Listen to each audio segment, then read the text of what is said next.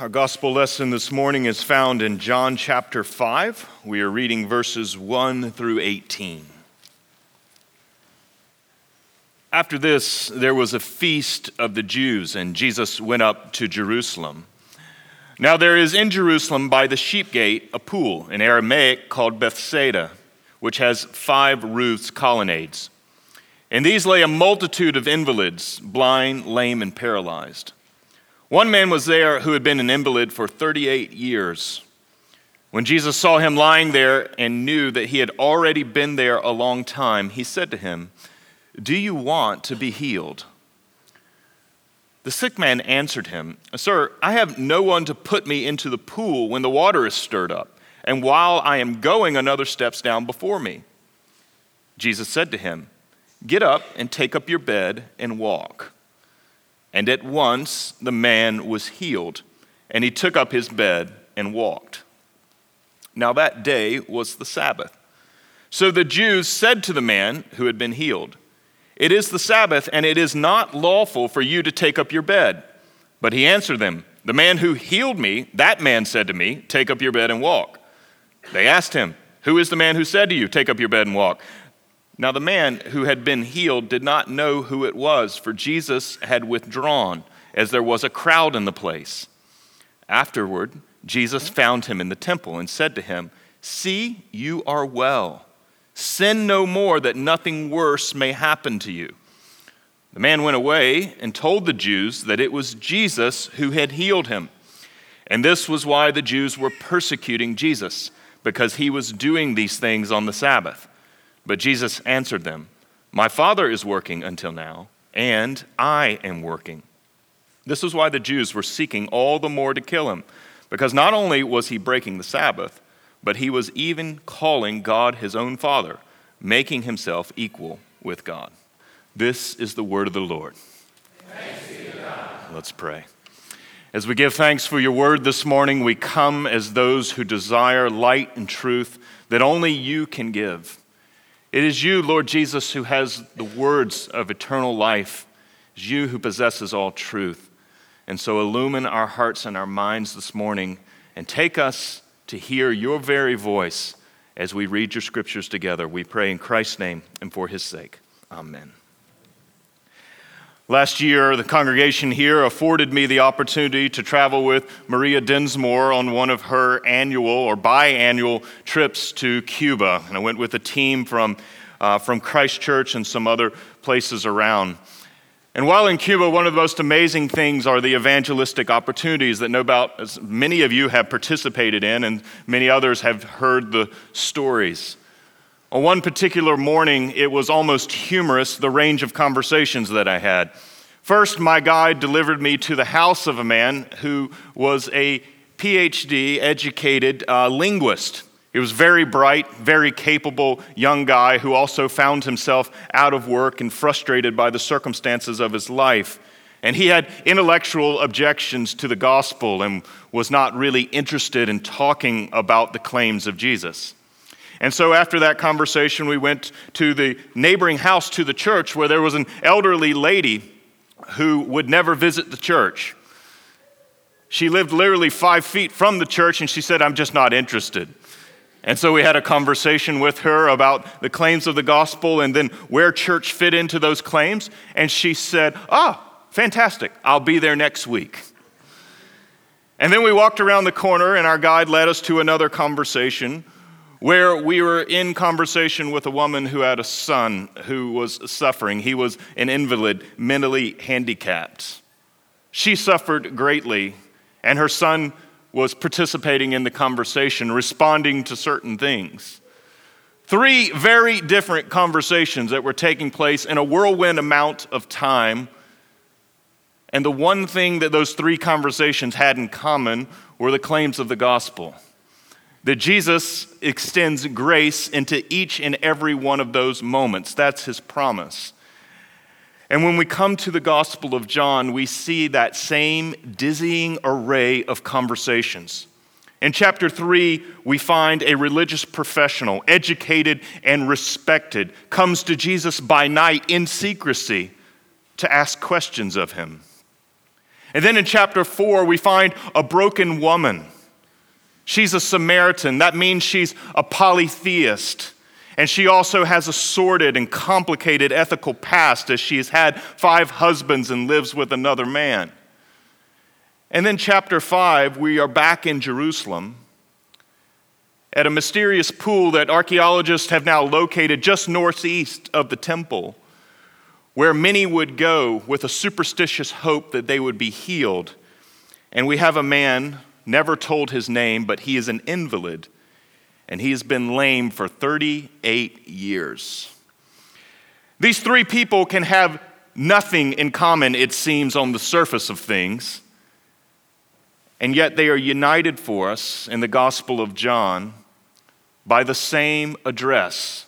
That is, that Jesus meets them in the midst of their need, even though those needs are very different. He defines the ultimate solution to their need with one thing, and that is that they must be born again. They must place their trust, their belief, and their hope in Him. And so these three, who are seemingly worlds apart, have absolutely this one thing in common. This is the greatest need that they have the successful religious professional, the sinful, idolatrous woman, and the invalid.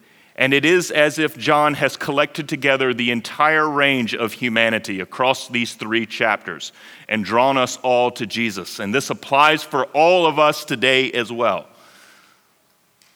wherever we are on the map and where we would plot ourselves inside of the human story and what class, what needs that we have, that Jesus presents himself as the one who addresses your fundamental need. And that we must have this encounter with him. And so this morning we'll look specifically at this encounter with the invalid by the pool as Jesus meets him in all of his pain and all of his suffering. And we'll consider exactly what it is that we learn about what an encounter with Jesus looks like once again, because we see different features of it here. And what began as a private conversation becomes a very public conversation in chapter 5. And the three things that I would like to draw your attention to this morning about this conversation. The first is, is that as we encounter Jesus, he confronts our resignation. You perhaps notice Jesus' approach to the invalid is rather strange. If you look in verse 6, you see the question that Jesus asked Do you want to be healed? Many people have puzzled as to the nature of that question. Why does Jesus begin there? He walks up to the man who's by the pool, who's been waiting there evidently for a long time. Jesus knew he had been there and he asked him, Do you want to be healed? Many people would just cynically say, Oh, well, of course he wants to be healed. That's why he's there by the pool. But it's important for us to remember the context. 38 years, this man has been lame. He has struggled, and in the ancient world, to be an invalid was to have many, many burdens hoisted upon you. It would be extremely inconvenient and difficult even in the modern world today, but then even more so. The basic concerns of mobility, of hygiene, the social isolation that would take place, the living on the charity of others, that these were the most apparent and acute needs this man had. And he had dealt with these for 38 years. For a long time, he had waited by this pool. For 38 years, he had been overlooked.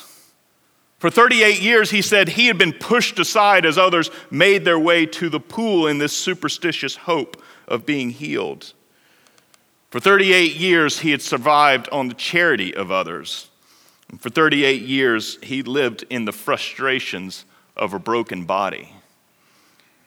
And as you begin to count the pains across those 38 years, you have to ask the question what did all of that do to him? And then we ask the more profound question what do our sufferings do to us as well? Because it's the same dynamics at play. But what we find in this man is that his sufferings had led to a certain type of resignation. He was resigned to his sufferings. Jesus asks him the question with great intention Do you want to be healed?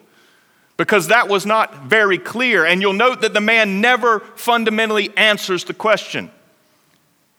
Rather, he cast himself as the victim, and understandably so.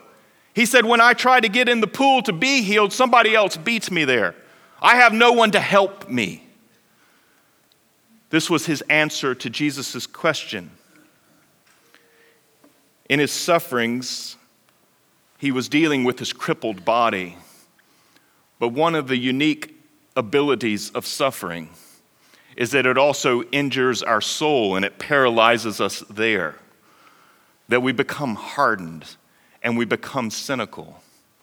There's room for great compassion for those among us who suffer so deeply.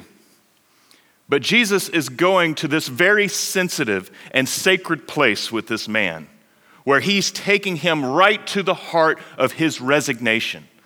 Because it, is, it was his resignation that was going to keep him from entrusting himself to Jesus and experiencing all the powers of new creation that Jesus was extending to him. We saw that his answer was really to place himself in the, in the position of the victim.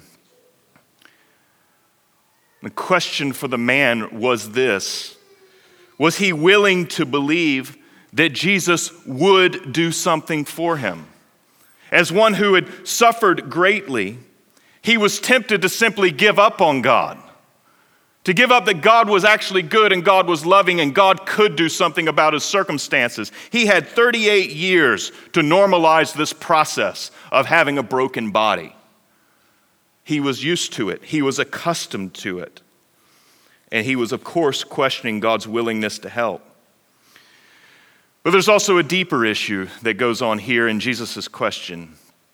The deeper issue for those who suffer in the face of so much disappointment, was this invalid, this man crippled by life, was he willing to summon hope that things could be different about the future?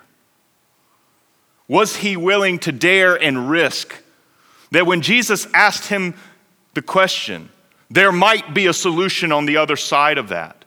Would he invest his hope in that direction, that the future could take on a different shape? Because certainly, in all the disappointment across 38 years, this man understandably would have learned just not to get his hopes ever that high. The disappointment, the backside of it, is not worth it. And this is what Jesus has to first address in this lame man lying by a pool, a place where cripples and blind people were simply collected in order to deal with them. It was somewhat of a home, not where healings actually happened in the pool, we have no record of that, but rather where there was some false hope given to people and they could be managed and taken care of. And Jesus meets this guy in the middle of all of that. And he addresses a very sensitive topic with him, directing him to place his hopes and his trust in him. Now, the second thing that happens, though, is that as we encounter Jesus, he exposes all of our attempts to evade him. You'll note that the man gives a halfway answer to Jesus, and then Jesus tells him to get up and rise and walk. And when that man rises, friends, that is his act of faith. He is entrusting himself to the words that Jesus has just spoken him. And rather than sitting in his disappointment and in his shame and in all the gunk that had, that had cluttered his soul for 38 years, he rises and he obeys Jesus and takes up his mat. And that is what salvation looks like. We hear the word of Jesus and then we follow it and embrace it in faith and it leads to obedience. And so the man does that. But then in verse 10, we discover the second half of the story. Now, that day was the Sabbath. So the Jews said to the man who had been healed, It is the Sabbath, and it is not lawful for you to take up your bed. Now, it's so fascinating to think about the scene. One who had been lame for 38 years begins to walk, and he's carrying his mat on Saturday. And the preoccupation for the religious authorities and those who were around was the fact that the man was carrying his mat and not the fact that he was walking. But he's walking, carrying his mat, and so the religious professionals of the day were then accusing him and looking for the reason as to why he's carrying his mat. Now, you may find this bizarre, and there's a little bit of history that's necessary to understand what was happening. The prophet Jeremiah ministered in a very difficult time in Jerusalem. And it was where the southern kingdom of Israel had really forsaken the law of God in so many ways. And so the Sabbath day, a day that was reserved for praising God and gathering in the temple and gathering in synagogues to read the word of God, to offer prayers and supplications, to call on the name of God, as we read in Psalm 92, that was what the Sabbath was about. And rather than engaging in those activities, the people had begun to do commerce on the Sabbath. And so in chapter 17, Jeremiah instructs the people of Israel, the church of his day, that they were not to carry burdens into the gates of Jerusalem. And what this meant is they were not to conduct business. They were not to bring their items through the gates of Jerusalem to sell them. It was not to be a marketplace. This was the intent of Jeremiah's critique. Over the years, as Israel went through many different periods of history, the Pharisees came to power. And they were the conservative religious types who really loved the Bible. And they did a lot of good things. Jesus actually commends them on certain practices that they had. But there's also a profound critique that Jesus has here because the Pharisees began to construct rules built around Jeremiah 17. They said, Well, God tells us through the prophet Jeremiah that we're not to bear burdens on the Sabbath. So that means that you're not supposed to carry anything. But it's not really feasible to not carry anything, so we need to create the rules around what you can carry and what you cannot. And in doing so, we will then give everyone the rules that they need so that they will know how to please God. And then we can create two communities those who really please God and those who don't. And we have the collection of these rules. It's called the Mishnah. And there are actually 39 rules for how to keep the Sabbath. Implied was that you were not allowed to carry a mat. You weren't allowed to carry an object much larger than an infant because you can imagine that if you had a baby, you couldn't just leave it there all day. But you couldn't carry a mat. And so this man was accused of breaking the Sabbath and the preoccupation with what he was doing to break their laws Laws that, by the way, were not in accord with the Word of God, that were added to it. They were supplements. They were attempts to be faithful, but they were misguided. And yet, all of religious observance and practice and faithfulness was being defined around these man made traditions. And so, this man is being accused of breaking the Sabbath for carrying a mat something that God didn't forbid. And friends, it's important for us to see the ways that we try to evade the grace of God. Because Christian communities have not gotten past this fundamental error that existed in the church of that day. That we often are fond of taking the commands that God gives to us and then we expand them and we add to them and we put further prescriptions on them. And then we begin to count people who are in and who are out. And we forget that we have then descended many steps from the command of God and we've created our own rules. And we forget that we have then cut ourselves off. And this is the primary way that the church becomes what is often classed as legalistic, where we construct our man made rules and we begin to apply them as if they are God's rules. We take the command of God and we get very specific. We've done that with regards to the Sabbath. We've done it with regards to about everything that you can imagine. Just go to the Christian bookstore and you'll see the how to books full of commands beyond the Word of God.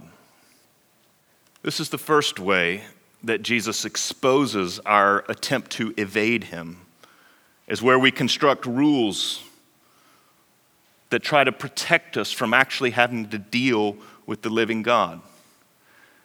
The second thing that's happening here, though, is that Jesus, he does want to redirect this conversation where they're preoccupied with the, the fact that the man has broken the rules and they are not preoccupied with the fact that he's walking. That somebody who was on their back for 38 years, who had no mobility, no hygiene, no hope, is now walking around and answering questions.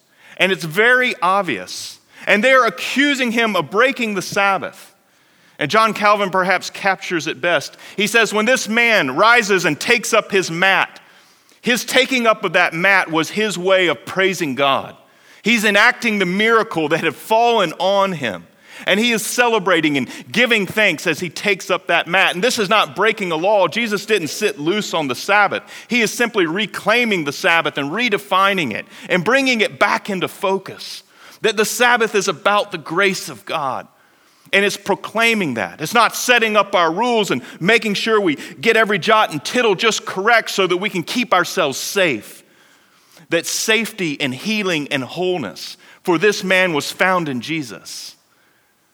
And friends, that's the Sabbath of God that He puts out in front of us. That our wholeness, our well being, is found in His grace. It's in looking to Jesus, hearing His word, and then taking up our mat, rising and walking. This is what it looks like.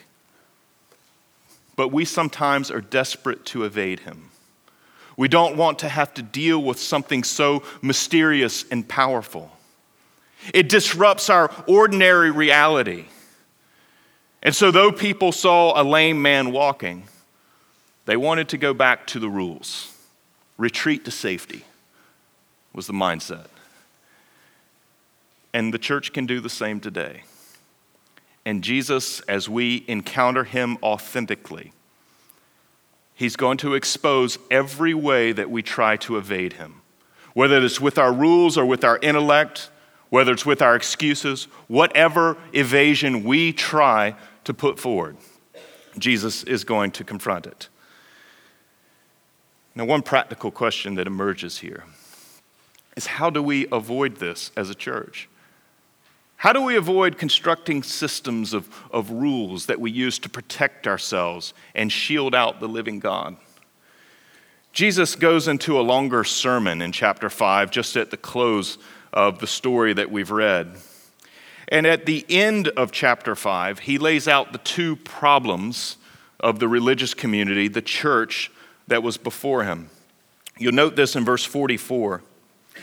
He says, How can you believe when you receive glory from one another and do not seek the glory that comes from the only God? This is Jesus' first critique, is that the church was wrapped up in selfish ambition and that its leaders and its people were seeking praise from one another. In a few verses ahead of this, he says that you don't actually love God that you're caught up in the love of other people and the praise of other people. And this is a sickness and an illness that can paralyze the entire church.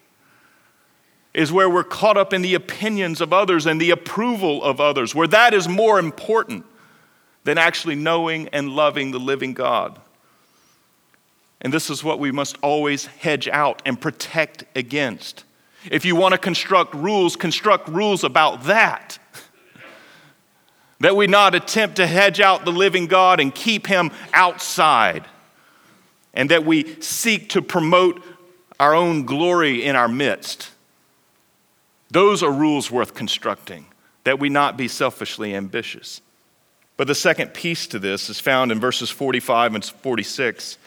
Jesus says, Do not think that I will accuse you to the Father. There is one who accuses you, Moses, on whom you have set your hope.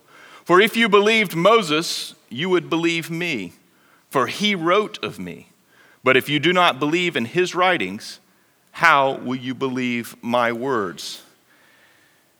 And the intent of where Jesus is driving here is he's driving against a religious practice that prizes the Bible, but it's a religious practice that has taken Jesus from the center of that Bible. That the grace of God has been severed and pulled out.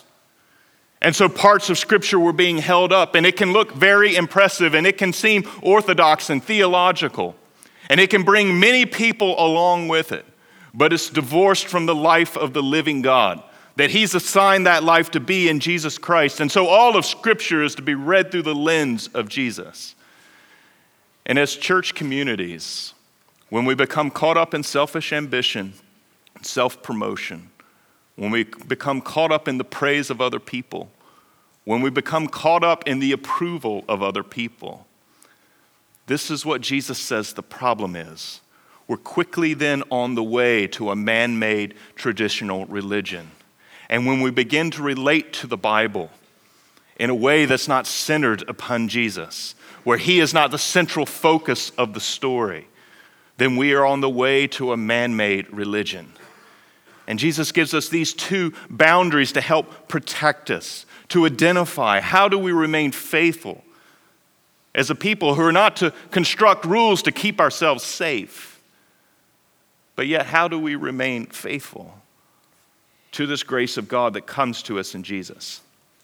Now, the third piece of this encounter is that as we encounter Jesus, he directs us to the dynamics of grace that are at work in our lives. See a strange order that takes place in the passage where Jesus encounters the man, then the man goes out and he is confronted about why he's carrying his mat, and then Jesus finds him again in the temple. Now you'll note that the man had done the right things. He went through the temple to offer thanks and praise to God and present himself as clean to the priest. Jesus finds him there, and then in verse 14, note what he says See, you are well. Or that could be translated, You are whole. Sin no more, that nothing worse may happen to you. And in one very short, brief sentence, Jesus captures for us the very dynamics that the grace of God brings into our lives. You are well. You are whole. It's the statement of what God has done for us. This man had been healed, he was walking. His sins had been forgiven. In faith, he had risen up and he had taken up his mat and walked. He had obeyed the command of Jesus. He had trusted him, gotten over all of his resignation he had experienced the grace of God. On the backside of that experience, there is then a command sin no more. Now, obviously, this doesn't mean that the man would never sin again. And we don't know what sin Jesus was addressing in this man's life. Scripture doesn't permit us to know. But what we do know is that this man was commanded to go in a new direction. Not a life under his own steam, not a life in his own power, not a life filled with the resignation and self pity that had characterized it before, but rather he was to go in a new direction. A new trajectory was being set for him. Not where he earns his keep by not sinning with God, but he lives in the forgiveness and grace of God that gives him a new future with new possibilities in front of it. Jesus here is not encouraging a sinless perfectionism because that's no reality for any of us as we still, as we still labor with the reality of a divided heart. But he does open up the possibility of change, of transformation, that in the forgiveness that God extends to us in Jesus, and as his spirit lives within and dwells within and abides within, that there is change that happens. Jamie Smith, in his book Desiring the Kingdom, speaks to this very powerfully, where he talks about two different models that the church has often used to talk about change. And he says the most common model, he said you could think of being pushed along by a series of rules and regulations and obligations, things that you're supposed to do. And so you're pushed forward by a sense of duty. And Smith then asks the question in the book. He says, But have any of us ever meaningfully experienced change because we're pushed, because there's a sense of obligation? He answers the question no. And he reflects, despite being a very philosophical book, he reflects on the existential level. He says, No, the way change takes place in our lives is that we're drawn by something, something attractive is put in front of us, and it pulls us. That our love and affection is attached to it, and we begin to move after that thing. And yes, there's imperfection, and there are certainly many sins along the road, but we're drawn by something that has compelled us. And that's what Jesus lays out here for this invalid man who had been lost in his sins, who had been lost in his resignation, who had no hope, but who was suddenly walking. That he had been made whole, and he was to go, and he was to follow after the living God. And those are the dynamics of grace in your life as well and allow the grace that Jesus encounters you with, that he meets you with even today, in the forgiveness of your sins. Hear his voice that he has made you whole. And allow him to pull you along, to be drawn as to what it then means to become a whole person. That's the grace of God. And that is the grace that Jesus extends to religious professionals like Nicodemus, to a broken, morally compromised, polytheistic woman in chapter 4, and to this invalid man. It's the grace the entire world needs. It's the grace that you, it's the grace that I all require. That's what he has on offer. And so rise and take up your mat. You can break the Sabbath like that. Let's pray. Father, we do look to you and we ask that you would overwhelm us with the grace that is ours, that you have made us whole. And so may we rise and may we know what it is to follow after you, to be drawn along into a new life, endeavoring after new obedience, finding your grace sufficient Meet us in that way, we pray in Christ's name. Amen.